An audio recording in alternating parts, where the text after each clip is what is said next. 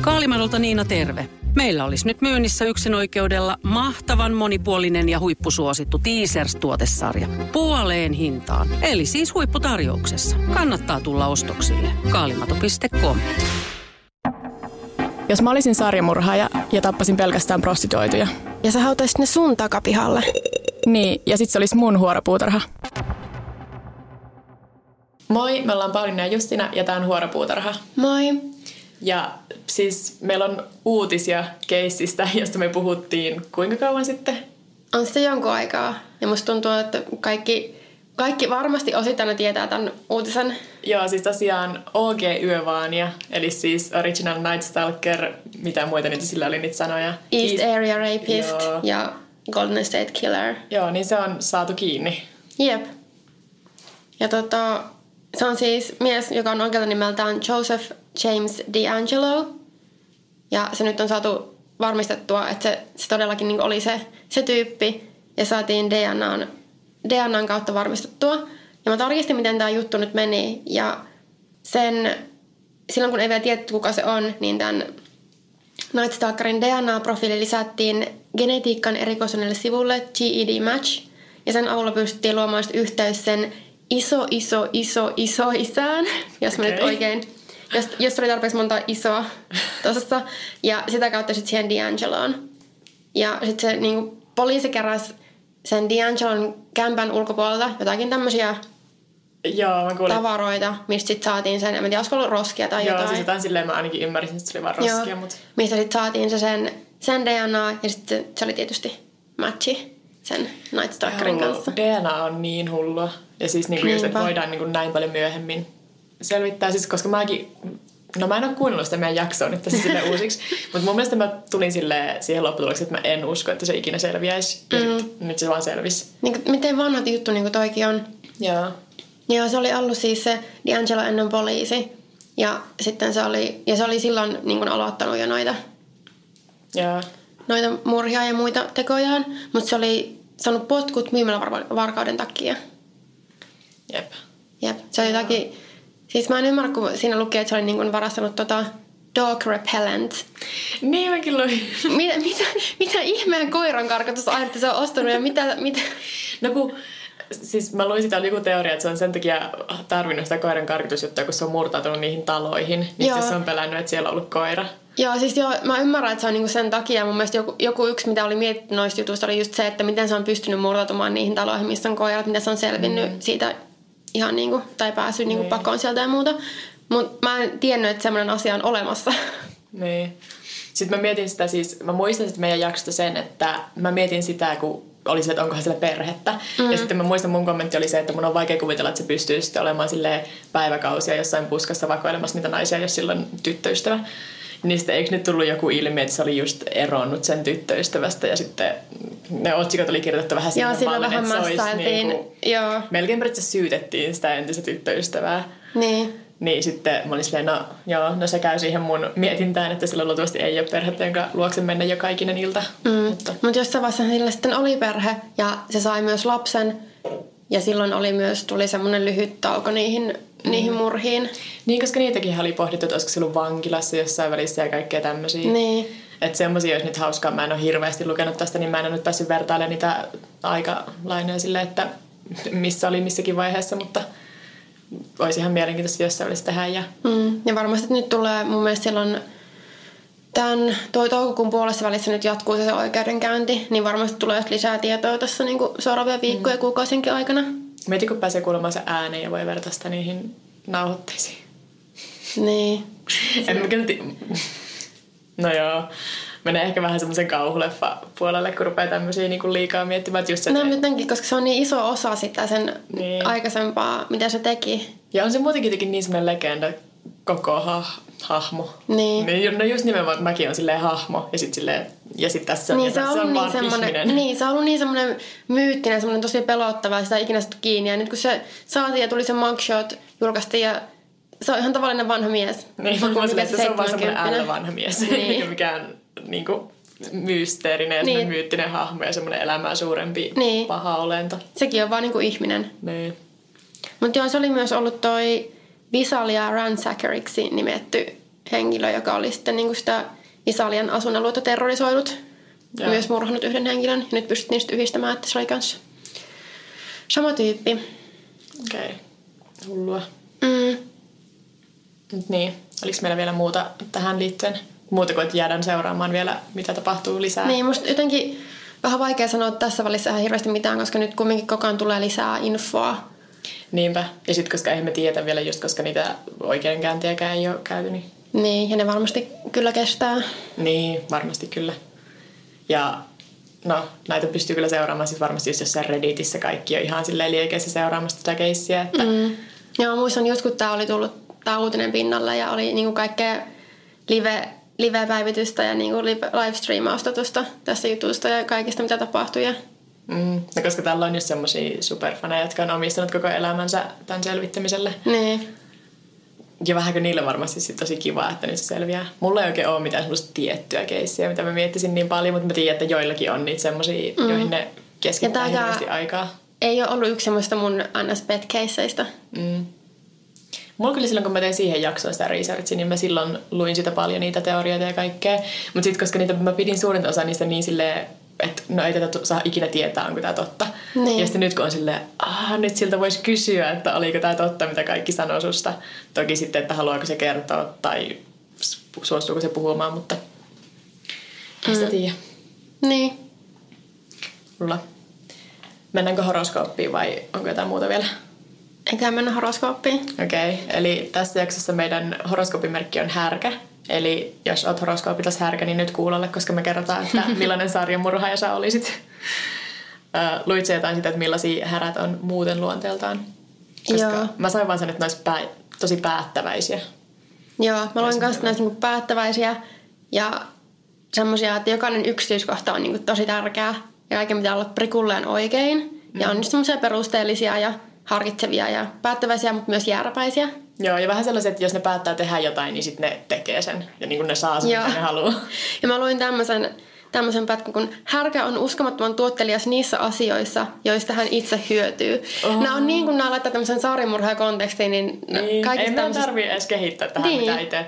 No mut tuottavaista puheen ollen H.H. Holmes on Kyllä. tosiaan yhdysvaltalainen sarjamurhaaja, joka oli horoskoopiltaan härkä. Ja se tunnetusti rakensi semmoisen, miksi se sanoisi sitä, talosta niin kuin murhavälineen vähän niin kuin. Niin, murhahotelli. Niin, semmoinen kidutuskammion ja murhavälineen väline. Sitten eikö Albert, Albert Fish ollut kanssa? Joo, mulla on sekä H.S. Holmes että Albert Fish. Joo. Joo, ja se murhasi ainakin viisi ihmistä ja teki sekä niille että sitten sen eloon jääneille uhreille ja myös itselleen niin kuvottavia asioita, että toi on yksi niistä keisseistä, mistä mä en halua puhua podcastissa. Joo, mä olin just Mä oon taas- kerran elämässäni lukenut nämä jutut läpi ja mä en halua lukea niitä uudestaan, saati sanoa niitä ääneen. Joo, Albert Fish, josta kaikki haluaa, että me tehdään jakso, mutta Niin. just luultavasti, ellei mä muuta mieltäni jossain välissä, niin luultavasti ei tehdä jaksoa. Mä oon ehkä sille suositeltavissa vielä. Ellei murhat lopu maailmasta, niin sitten mä en varmaan. Sä voit tehdä tästä. Ähm, Sitten mulla on myös, että Clarence Anglin, yksi niistä vangeista, jotka karkas Alcara- Alcatrazista, niin se on härkä, mikä sitten menisi ehkä siihen saavuttaa kaiken, mitä haluaa piirteeseen. Niin. Sitä kautta mä mietin. Ei ole toki, se taisi olla pankkiroistaja eikä murhaaja, mutta rikollinen nyt kuitenkin. Mm. Mulla olisi vielä semmoinen kuin Amy Archer Gilligan, joka pyöritti vanhainkotia ja tappoi ainakin kymmenen ihmistä siellä, mutta se uhriluku saattaa olla jopa 50 ja suurimman osa niistä myrkyttämällä, mikä on jotenkin tämmöinen tosi, melkein surullista sanoa, että tosi perinteinen tapaus. Että varsinkin mm. tämmöinen nainen, joka niinku, silloin vielä se mahdollisuus, että se pyörittää koko sitä paikkaa ja on tämmöisessä niinku hoivavassa asemassa ja sitten nimenomaan myrkyttää. Niinpä. Jotenkin tosi semmoinen textbook. Jeps. Sitten mulla oli vielä äh, Jim Jones, siis kulttijohtaja, oli härkä. Että ehkä härät on hyviä johtamaan ja inspiroimaan ihmisiä. Ja niin kuin mä sanoin silloin, silloin aiemmin, että Hitler oli tosiaan horoskoopiltaan härkä. sitten mä menisin laittaa tähän silleen, että eli jos olet härkä, niin olet kirjaimellisesti Hitler. Mutta sitten mä oon silleen, ei.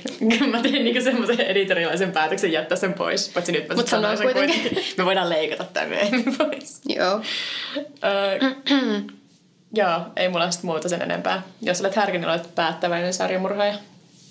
Se on kiva se.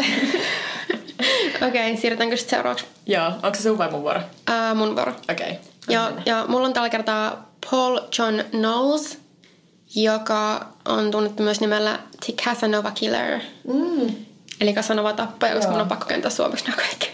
Joo, no se herra. Ja, ja se murhasi ainakin 18 ihmistä heinäkuusta marraskuuhun 1974. Eli aika lyhyellä pätkällä, ja nyt yleensä sarjamurhaajat murhaa. Mm. Et tosi monessa lähteessä tästä puhuttiin semmoista niinku killing spree. Eli mä en vieläkään oikein tiedä, miten toi voisi suomentaa. Ja mä tiedän, että spree killer me ollaan joskus suomennettu pyrähdystappaja, mutta Mä olin mulla tulee sitten mieleen joku lintulaji, eikä niinku oikeasti ihminen, joka siis... Mikähän se olisi suomeksi? No joo, en mä tiedä. Pyörällistä. Se kuulostaa mun mielestä niin hölmöltä, että se ei anna oikeita tavallaan arvoa sille, miten, kama, niin. miten kamala se asia on. Musta tuntuu, että meidän aikaisemmat jaksot, niin kuin ne ihan ensimmäiset oli paljon hauskempia kuin nämä nykyiset, koska meillä on ollut just jotain pyrähdystappajaa ja OG Yö vaan ja lempinimiä näille. Niin, nyt me ollaan liian...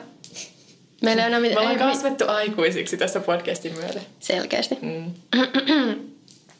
Joo, eli Knowles syntyi Floridassa 1946 ja vietti lapsuutensa ajautumalla sijaiskodista toiseen, koska se Knowlesin isä oli kadonnut, ka- katsonut sijaiskodin parhaaksi vaihtoehdoksi, kun se Knowles oli pienestä pitäen syyllistynyt erilaisiin pikkurikoksiin. Ah, okei. Okay.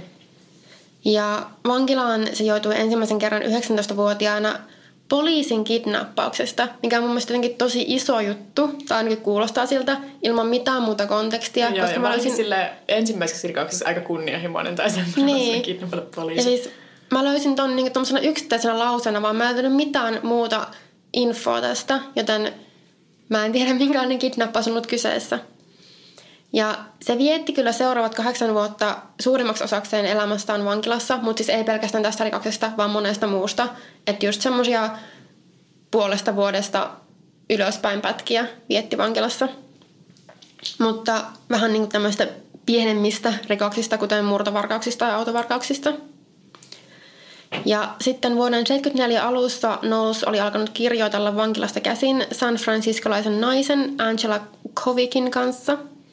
Ja se Kovik tuli yhden kerran käymään siellä sen Knowlesin luona, luona vankilassa ja ne päätti mennä kihloihin.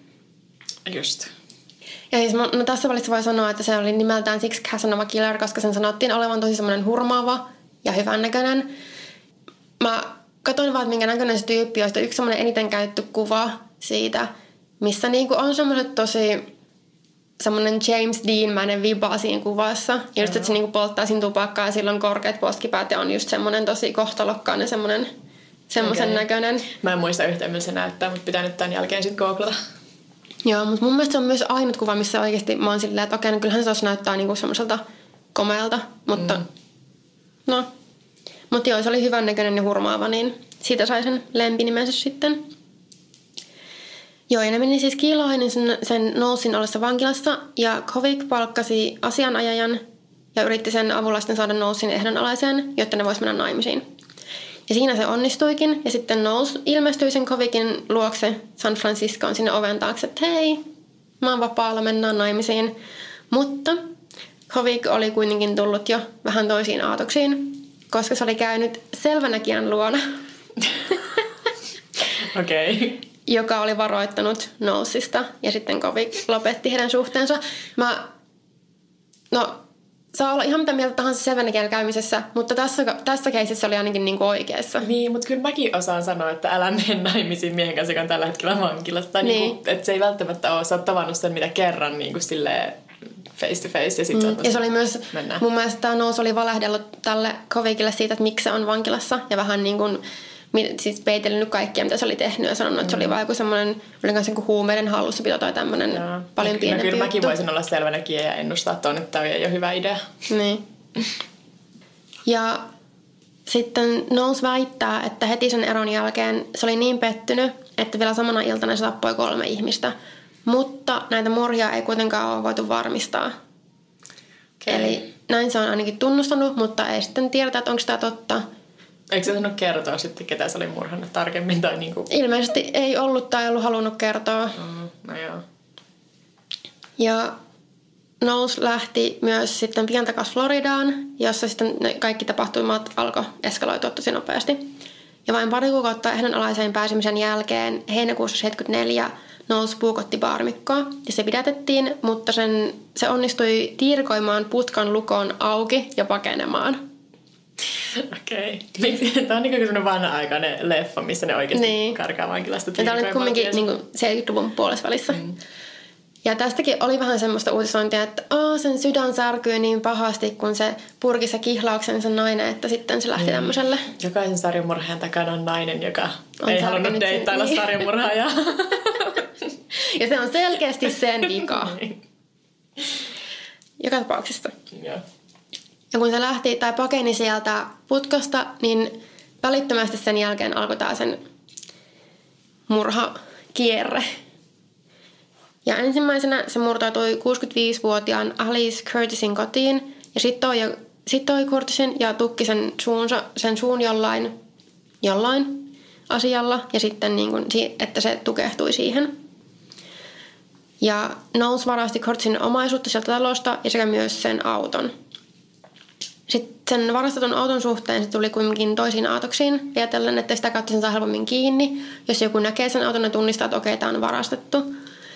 Ja se oli aikeissa hylätä sen auton, mutta näki lähellä kaksi tyttöä. 11-vuotiaan Lilian Andersonin ja sen 7-vuotiaan siskon Myletten. Ja se Knowles väitti, että se jotakin kautta se tunti nämä tytöt, että ne oli jotain, jotakin perhetuttuja tai joku, joku yhteys niillä oli. Ja ajattelin, että okei, ne tytöt on nähnyt sen ja siellä autossa ne on tunnistanut sen. Eli ne voi tunnistaa sen myös poliisille tai jollekin vastaavalle. Joten se päätti sitten kaapata ne tytöt ja kuristaa ne ja haudata ruumiit läheiseen suohon. Just. Aika kasanova. Melkoinen kasanova. Ja koska tämä tyttöjen kuolema erosi niin paljon sen Alice Curtisin kuolemasta, niin niitä ei ainakaan ensin osattu yhdistää toisiinsa. Mm.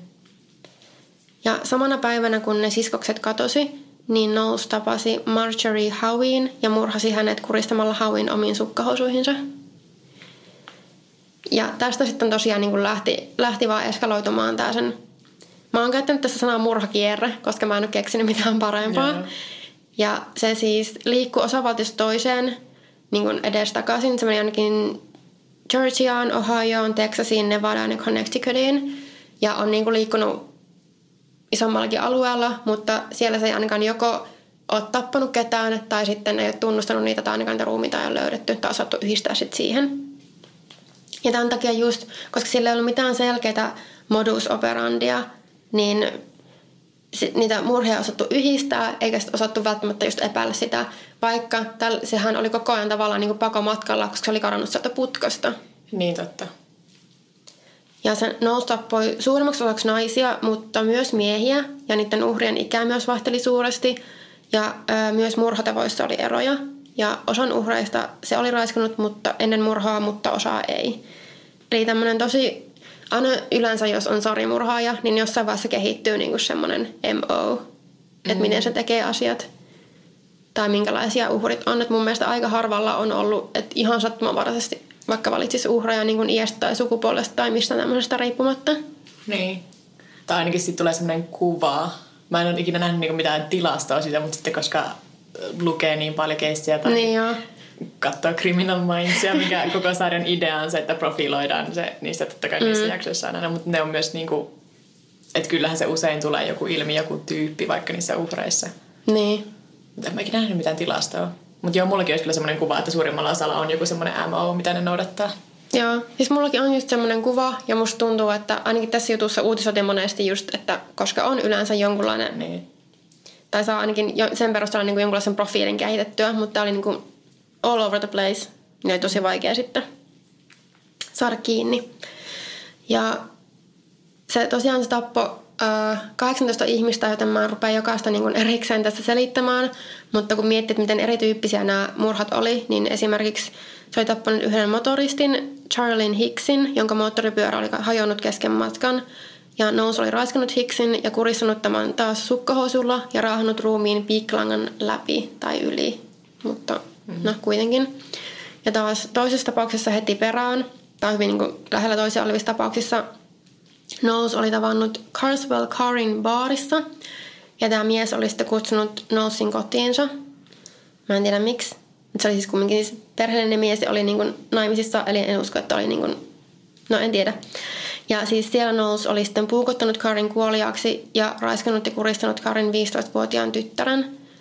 Ja se Knowles oli myös yrittänyt raiskata tytön kuoleman jälkeen uudestaan, mutta ei kuitenkaan ollut onnistunut siinä. En tiedä miksi, mitään syytä ei ilmeisesti ollut paljastettu, mutta oli se oli paljastettu, että oli yrittänyt, mutta siinä onnistumatta. Okay. Et niin kuin tosi monipuolista, se on ehkä väärä sana. niin. Mutta joo, siis että ei ollut niin semmoista selkeää uhrityyppiä mm. tai tekotapaa. Jep. Niin ja niin kuin mä sanoinkin, niin monissa tapauksissa näitä käsiteltiin ensin yksittäisinä murhatapauksina, koska ne tapahtuu usean osavaltion alueella ja erosi niin suuresti toisistaan.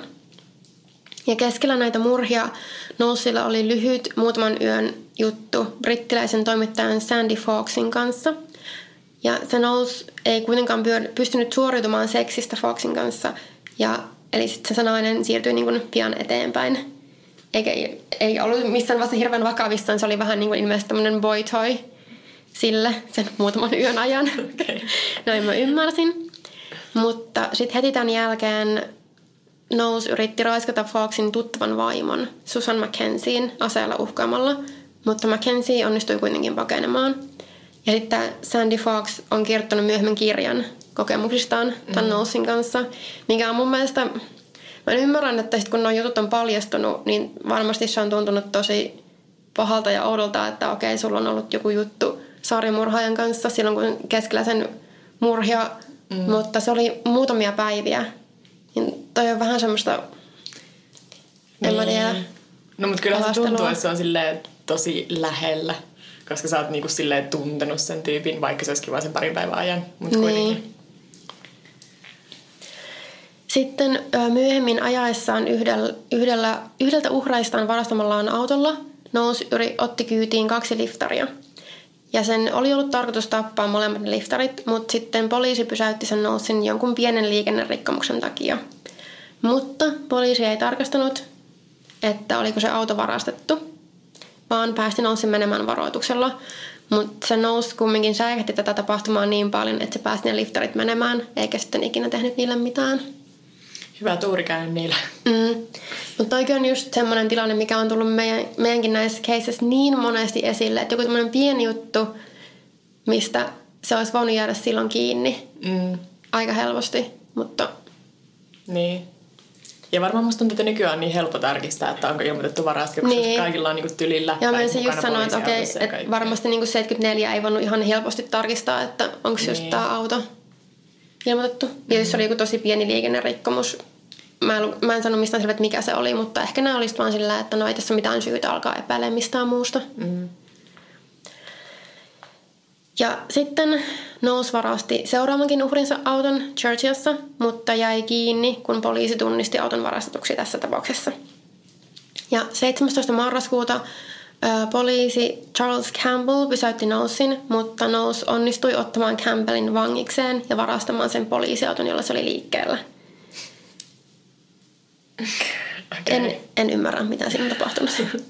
Ja koska se oli sen poliisiauton, valastanut sen poliisiauton, se oli sillä, sillä oli panttivanki, se oli itse siinä kuskina, niin se sai myös pysäytettyä ihan normaalin auton ja James Mayerin, joka ajoi sitä autoa, koska se oli laittanut hälyt päälle ja sitten tietysti saanut pysä, sen pysäyttämään.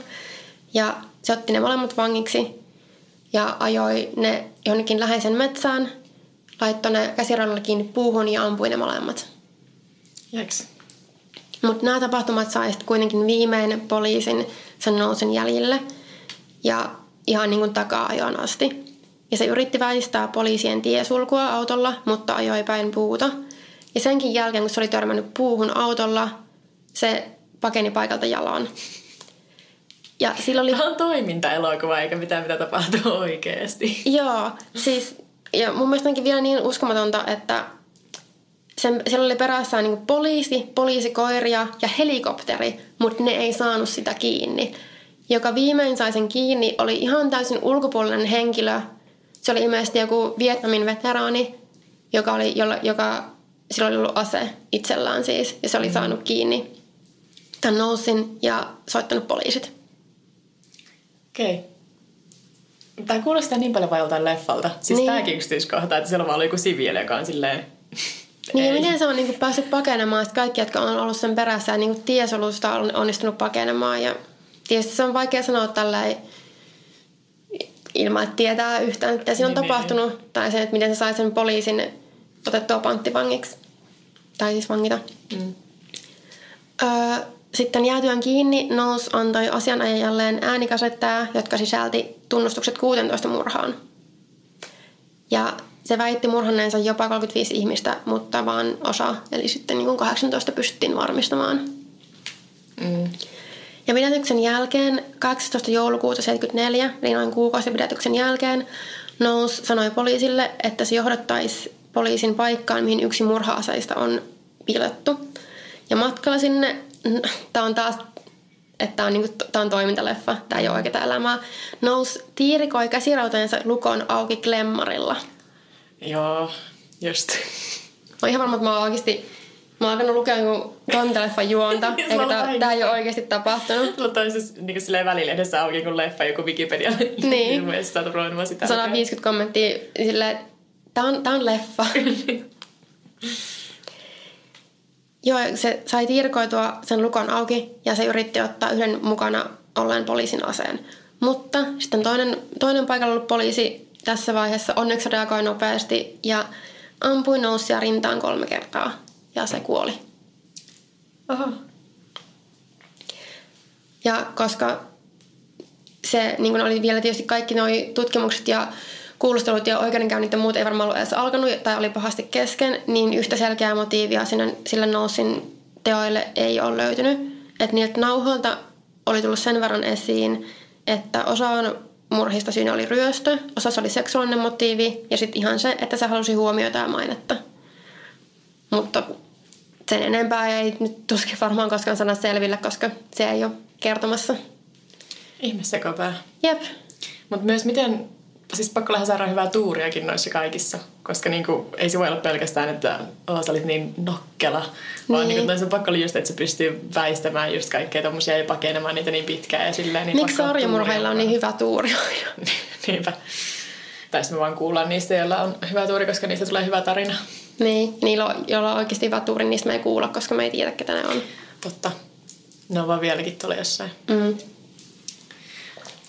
Okei. Okay. Toi on siis tosi hyvä. Mä tykkään, siis mä ärsytän, että annetaan tommosia hyviä lempinimiä, mutta siis Kasanova mm. murhaaja on aika hyvä lempinimi. Jep, ja toi oli, se oli aikoinaan tosi suosittua, että annettiin kaikille murhaajille tommoset Niin, tosi raflaavat nimet. niinpä. Mutta kyllähän sitten tulee parempi otsikko. Niin. Um, mulla on kadonnut ihminen. Ei ole murhaaja tällä kertaa. Mä tiedän, että mulla on nyt ollut tässä viime aikoina aika paljon tämmöisiä niin kuin kadonneita ihmisiä. Että jotenkin mulla on ehkä sellainen vaihe, että mä nyt luen tosi paljon vaan niin kuin kadonneista enemmän. Mm. Mutta se on hyvä, kun niistä pääsee spekuloimaan itse. Niinpä. Mutta tosiaan mulla on Lars Mittank, saksalainen mies, joka hävisi heinäkuussa 2014 ja josta viimeinen havainto on Bulgaariasta Varnan lentokentältä, missä lentokentän turvakameroihin tallentui video siitä käyttäytymässä vähän epätavallisesti ehkä. Nämä on aina jotenkin niin... Joo, mutta on, tässä on sit tosi paljon yhtenäisyyksiä Elisa Lam. Mä olin just semmoista, nämä just vaikka joku Elisa Laami, ja sit, aa, mä muistan yhden toisen naisen, niin meillä oli vähän samanlainen mm. keissi.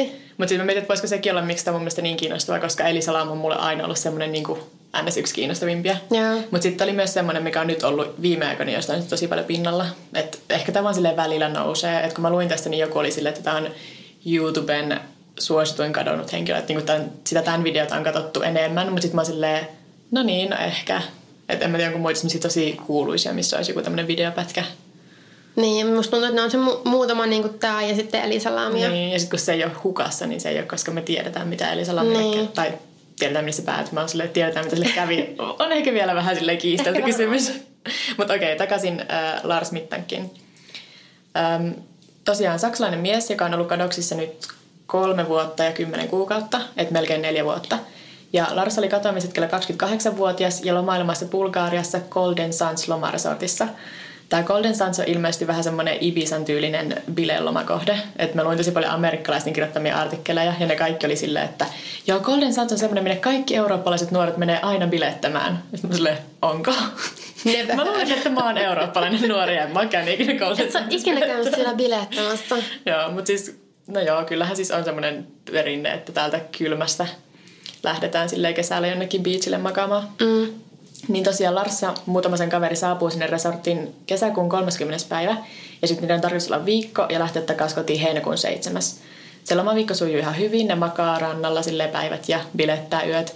Mutta sitten takaisin kotiin lähtöä edeltävänä iltana Lars ajautuu paarissa tappeluun neljän tuntemattoman miehen kanssa.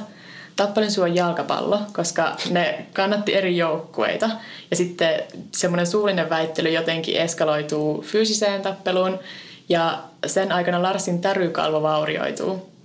Ja sitten outoa kyllä tässä tulee yksi niistä ensimmäistä mysteereistä tässä keisissä. Koska Lars käy tappelun jälkeen lääkärillä ja no lääkäri määrää antibiootteja siihen tärykalvoon ja muutaman lähteen mukaan se suosittelee välttämään lentämistä. Mutta sitten jos googlaa, että voiko puhjenneen tai vaurioituneen kanssa lentää, niin kaikki lähteet sanoo, että joo voi.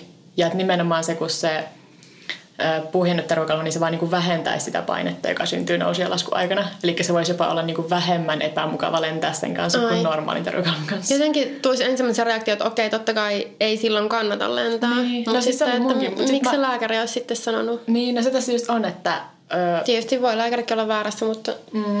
Ja sitten myös se, että tota, tarjokaluvaurioiden parantuminen vie joka tapauksessa niin kuin viikoista jopa kuukausiin, niin ei se pari päivää lisää siellä Bulgaariassa muuttaisi muutenkaan mitään. Mm. Eli sitten onko se Lars valehellut niille sen ystäville, että lääkäri oli sanonut, että älä lennä, vai onko joku, joka on kääntänyt esim. saksankielistä artikkelia tästä aiheesta englannin kieleen, niin vetänyt vähän mutkia suoraksi ja ollut silleen, lääkäri sanoi, että ei saa lentää. Koska se, mitä me tiedetään, niin on se, että Lars itse päätti, että se jää niin kuin hetkeksi vielä lomakohteeseen. Se oli ilmeisesti ainakin suunnitellut varaamansa toisen lääkäriajan seuraavalle päivälle. Eli ehkä se halusi vaan, että se tutkitaan perusteellisesti. Mm. Mutta näin me sitä tiedä ihan varmaksi. Kuitenkin Lars sanoi kaverille, että lähtikää te kotiin, mä pärjään kyllä, että ei mitään hätää, että mä jään tänne. Se varaa huoneen halvasta hotellista kaupungin keskustassa ja sitten sen on tarkoitus yöpyä siellä muutama yö, mutta sitten lentää takaisin kotiin.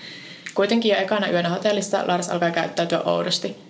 Se soittaa äidilleen sanoen, että tuntee olonsa turvattomaksi ja uskoo neljän miehen seuraavan tätä. Lars kertoo myös haluamansa sulkea luottokorttinsa ja että siinä hotellissa se yöpyy niin on jotain outoa. Sanoiko se, niistä oliko se ne samat miehet, joiden kanssa sillä oli ollut riitaa siellä baarissa? No en tiedä, kun se siis on, koska se oli ollut ilmeisesti tappelussa neljän miehen kanssa. Mm. Mutta jos se oli ollut oli... vaan tommonen NS kevyestä jutusta tappelu. Niin, niin se olisi vähän outoa. Ja sitten kun joku oli myös semmoista teoriaa antanut, niin sen kaverit, joten kanssa oli ollut siellä, niin niitäkin oli ollut neljä ja ne oli ollut kaikki poikia.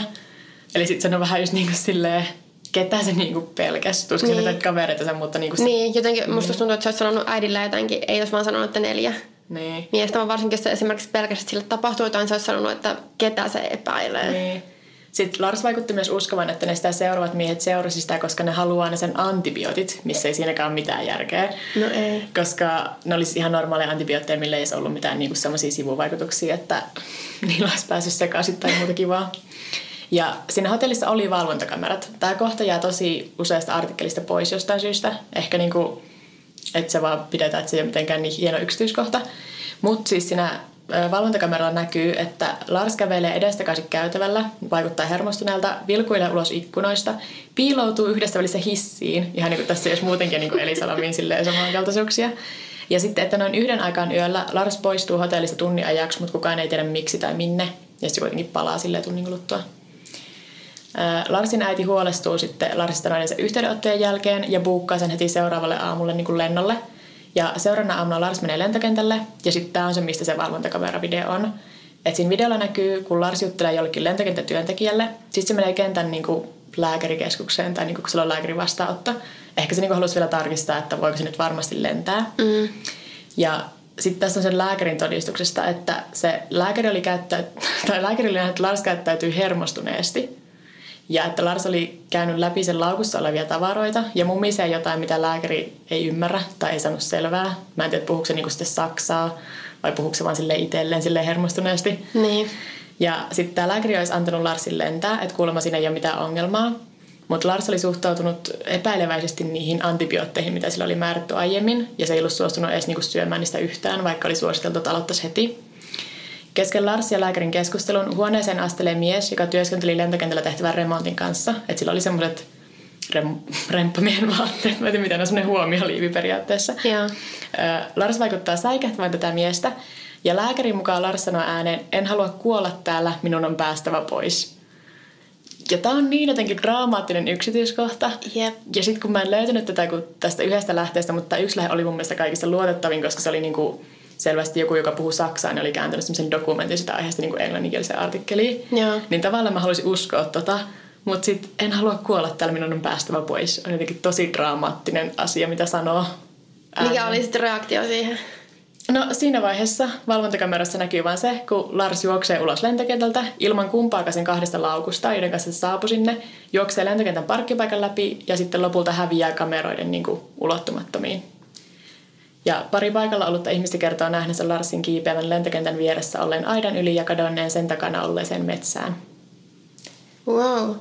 Et siitä tulee vähän semmoinen olo, että se olisi säikähtänyt sitä miestä, joka kävelee sinne huoneeseen. Niin. Mutta siinä ei oikein mitään järkeä käy, että miksi se olisi säikähtänyt sitä. Et mä olisin miettinyt, jos se oli muutenkin jostain syystä tosi vainoharhainen, tosi hermostunut, niin sitten se oli vähän semmoinen niin viimeinen niitti, että se olisi ihan kuka tahansa tulla siitä ovesta ja se olisi Niin. säikähtänyt. Ja Että sit se ei ehkä sit ollut just se ihminen. Niin, ja vaan- sitten just kanssa, että kun se oli mumissu jotain, missä lääkäri ei sanonut selvää ensin, niin sitten, että oliko se niinku oikeasti joku triggeri, että se mies käveli sinne, vai oliko se vaan tosi outo ajoillinen sattuma. Mutta kuitenkin sen jälkeen, kun se Lars kiipee se aidan yli ja häviää metsään, niin siitä ei ole mitään varmistettua havaintoa. Se on viimeinen, mitä me tiedetään, että missä se on.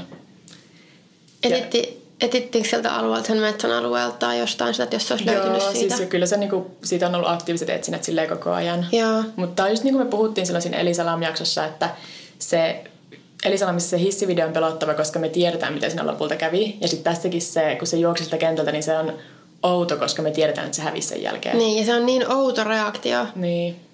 Ja sit, Varsinkin noiden tapahtumien jälkeen, että se on yhtäkkiä sanonut tuommoista. Ja sit, niin, niinpä. Siis silloin kun mä luin ekan kerran, niin mä olin silleen, no en mä nyt tiedä, että mikä tässä on, että minnekä se olisi juossut. Olisiko voinut unohtaa jotain taksiin tai jotain ja niin kuin lähteä juoksemaan sitä jotain outoista tapahtunut. Mutta se jätti passinsa ja kaikki siihen lääkärin vastaanotolle. Ja sitten se, että jos se oli oikeasti sanonut, että en halua kuolla tällä, niin se jotenkin mun mielestä sitten Mm. niin, muuttaa. jonkun ajan kans. yli mennyt, niin ei se ihan enää ole, että jotainkin pientä unohtu. Niinpä. Ja siis tosiaan Lars käyttäytyi ennen katoamistaan tosi vainoharisesti. Vähän niin kuin ei olisi ihan mukana siitä, että mitä se ympärillä oikeasti tapahtuu. Ja sillä ei ollut mitään aiempaa historiaa mielenterveysongelmista, mutta ei se nyt tarkoita, että ne ei voisi puhita vaan sille yhtäkkiä. Mm. Et ihmisiä kuitenkin katsoo silleen jatkuvasti ja tässä keisissä vaan sattui silleen outo ajoitus, että lentokentän kamerat tallentaa vähän niin kuin sen katoamishetken. Ja sitten kun ajattelee tältä niin kannalta tätä keissiä, niin kaikki nämä villit teoriat tästä katoamisesta alkaa kuulostaa vähän kaukaa haetuilta, mutta käydään silti läpi tämä kaikista suosituin. Nimittäin se, että Lars olisi vastoin tahtoaan pakotettu salakuljettamaan huumeita. On niin kuin, Ja mä olisin just kysyä, että olisiko tässä joku, että se oli itse ehkä jossain aineessa, miksi se käytetty niin oudosti, tai sitten just sen takia, että sen olisi pitänyt. Joo, siis tämä teoria tavallaan toimii aika hyvin, koska se yhdistää niin, kuin niin monta näistä semmoista, jotka muuten tuntuu oudolta yksityiskohdilta. Olisiko se voinut ajatella, että se mies, joka tulee sinne lääkärin vastaanotolle, on joku... Joku viranomainen, kun sillä niin. Niin. oli semmoinen, mun mielestä sillä on semmoinen huomioliivi siinä päällä, mikä nyt ei olisi ihan mahdotonta joltain myös joltain muulta viranomaiselta. Mutta miksi se olisi mennyt sinne lääkärin... Va- no ehkä jos sä ajattelet, että okei, se kumminkin tarkistaa vaan mun korvat, eikä esimerkiksi silleen mitenkään muuta ottaa paitaa pois tai mitään, mistä voisi paljastua, että jos silloin vaikka niinku kehossa oli kiinni jotain tai... No siis tässä just on, että jos Lars salakuljetti jotain pois maasta, niin ehkä ne jätket, joiden kanssa se joutui silloin tappelu, oli sen yhteyshenkilöt Bulgariassa. Koska mä en saanut selville, että oliko ne sen kaverit todistamassa sitä tappelua, vai oliko sillä, että Lars oli niinku muualla ja sitten se kertoi sen kaverille, että mä jouduin tappeluun. Mä en oikein mistä saanut selvää tästä. Sitten myös, jos se salakuljetti huumeita, niin kävisi järkeä, että se haluaisi, että ne se kaverit lähtee aiemmalla lennolla. Että se ei halua sotkea niitä siihen, koska mm. totta kai samassa kulkasta Käy järkeä. Kävisi järkeen, miksi tämä pelotti, ja se kertoo äidille neljä miehen olevan sen perässä. No ehkä ne oli sen yhteyshenkilöt, jotka pakotti sen salakuljettaa niitä. Sitten Larsin laukusta ei löytynyt huumeita, mutta sekin on ihan järkevää, koska ei kukaan fiksu huumemuuli yrittäisi kuljettaa niinku niitä matkatavaroissa, vaan ne olisi niinku vaatteissa tai ö, kropan sisällä. Koska yksi teoria, jonka mä luin, niin selitti vielä silleen, että se Larsin autokäytös voisi johtua siitä, että jos se on niellypusseja, missä on jotain niin kuin sisällä, niin ne pussit voi puhjata sen elimistössä ja aiheuttaa tavallaan yliannostuksen, mikä voisi aiheuttaa oudon käytöksen. Ja mahdollisesti jopa sen, että se sanoo, että en halua kuolla täällä, jos se Lars itse tajusi, että jotain meni pieleen. Niin. Ja sitten se yhtäkkiä niin kuin panikoi, että nyt jos mä saan sen mun yliannostuksen tässä ja kuolen täällä, niin sitten kaikki jää kiinni tai, tai sitten se vaan panikoi ja juossut pois. Ja siis mä en usko tähän, mutta mä ymmärrän, miksi tämä on suosittu teoria. Sinänsä toi kuulostaa, vaikka toi on vähän, no en mä tiedä miten kaukaa haettu se loppujen lopuksi on. Että periaatteessa se, että se niin on joutunut salakuljettaa huumeita, se on ihan NS-käypäinen teoria. Jotenkin mm. sitten kaikki nuo muut yksityiskohdat käydyt siihen. Että ehkä pitää vähän silleen miettiä, että okei, jos mietitään tämän teorian kannalta, niin miksi se teki asian X. Mutta niin. Mutta sillä ei ole myöskään mitään aiempaa historiaa siis huumeiden käytöstä, mutta toki mm. jos on niin vastoin tahtoa, niin Bulgaria on Euroopan maiden tasolla semmoinen, jossa on paljon niin kuin, no, huumeiden salakuljetusta ja niin kuin jopa semmoista, että kidnapataan ihmisiä ja pakotetaan ne tekemään tai toimimaan huumemuuleina.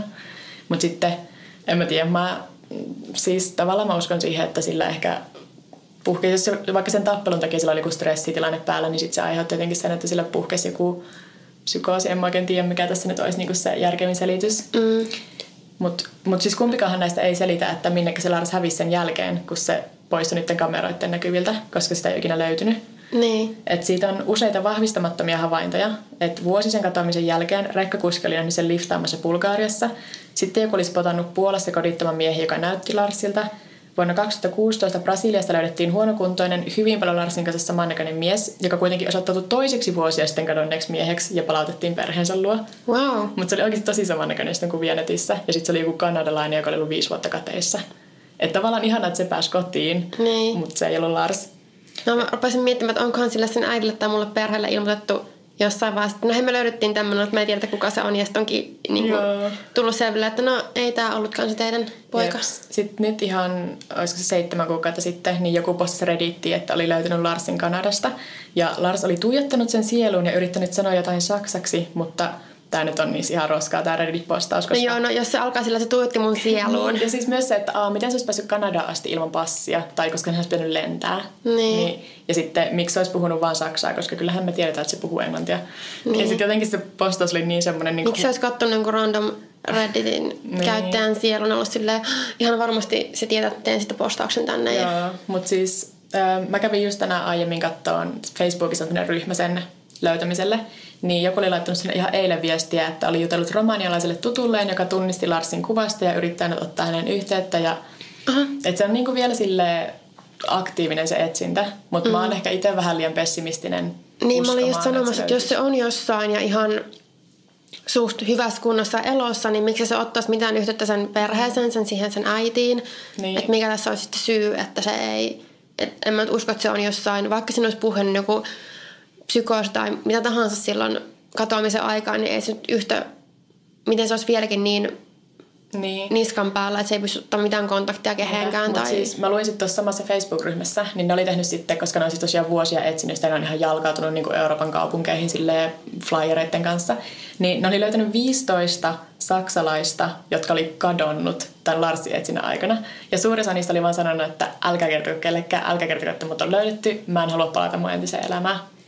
Mutta kun ne ei löytänyt ne, oliko niitä kaikki ollut sen näköisiä? Ei, kun, siis ne on vaan kato kysynyt, että onko saksalaisia, koska niin sä Bulgaariassa. Niin, niin. sitten kysynyt, että ne on puhunut niin kodittomille ja kadulla eläville ja etsinyt vaan saksalaisia. Siinä ei oltu eroteltu, että miehiä vai se ehkä myös siksi, koska ne oli sanonut, että en halua, että mua löydetään. Niin sitten se vähän niin kuin antaa toivoa siitä, että periaatteessa voisi selvitä hengissä, vaikka olisi koditon ilman papereita, ilman rahaa, mahdollisesti vaikka niin kuin mielenterveyskin vähän silleen mm. huonossa kunnossa, niin voisi selvitä kadulla. Että onhan sitä niin kuin hullumpiakin asioita tapahtunut kuin se, että joku ilmestyy vuosien kuluttua ihan kunnossa. Niin. Ja sitten ehkä, no en tiedä voiko tässä tapauksessa olla se, että kun se on selvinnyt tuosta lentokenttä hässäkästä, mitä nyt ikinä tapahtukaan, että se olisi sitten halunnut sen jälkeen pysyä kateissa. Niin, no se just... Ehkä jos se oikeasti pelkäs oman henkensä puolesta ja vaikka että ne neljä miestä, ketkä ikinä oli sen perässä. Ja sitten kun ei ole siis löytynyt ruumista, niin ei voida myöskään vahvistaa sitä, että se olisi vaan kuollut sinne jonnekin metsään. Niin. Et paha sanoa. Mä nyt toivon, että tästä tulisi kans jotain vastausta. Ihan myös senkin takia, että koska sen äiti esim. selvästi vieläkin aktiivisesti etsii sitä, että se pitää sitä Facebook-ryhmää hengissä. Ja, Joo. ja no ei neljä vuotta nyt ihan mahdoton aika ole olla Ei, kadoksissa. Toi tosi, koska se viimeinen asia, mitä sun poika on sanonut puhelimessa on se, että sillä on turvaton olo ja se pelkää, että Tai itse asiassa viimeinen asia oli, se oli laittanut äitinsä viesin, että olen nyt terminaalissa.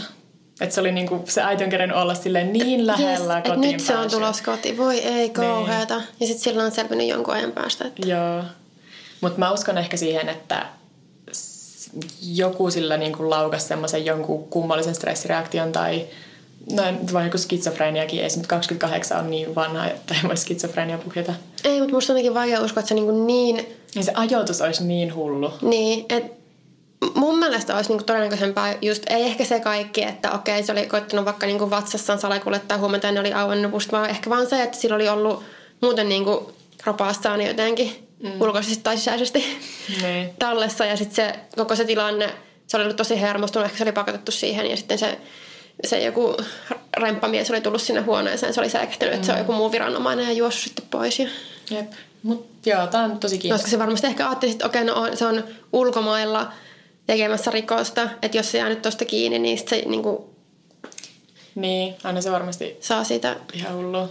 mm, Mut sit myös, että miksi se juos. No niin, no, paniikki. niinpä.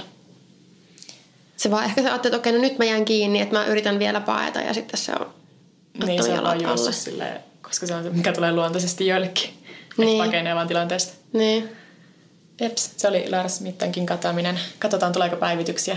Tämä on niin. Nyt taas tämmöinen, mitä voi jäädä seuraamaan, ja sitten mä yritän muistaa joskus päivittää. jos Niin, mutta se voi olla, että ne päivitykset tulee kymmenen vuoden päästä. Niin, Et on tiedä. tässä just nähty, että Niinpä. aika pitkään voi mennä ennen kuin selviää Jep. jotakin Ehdottomasti. keissejä.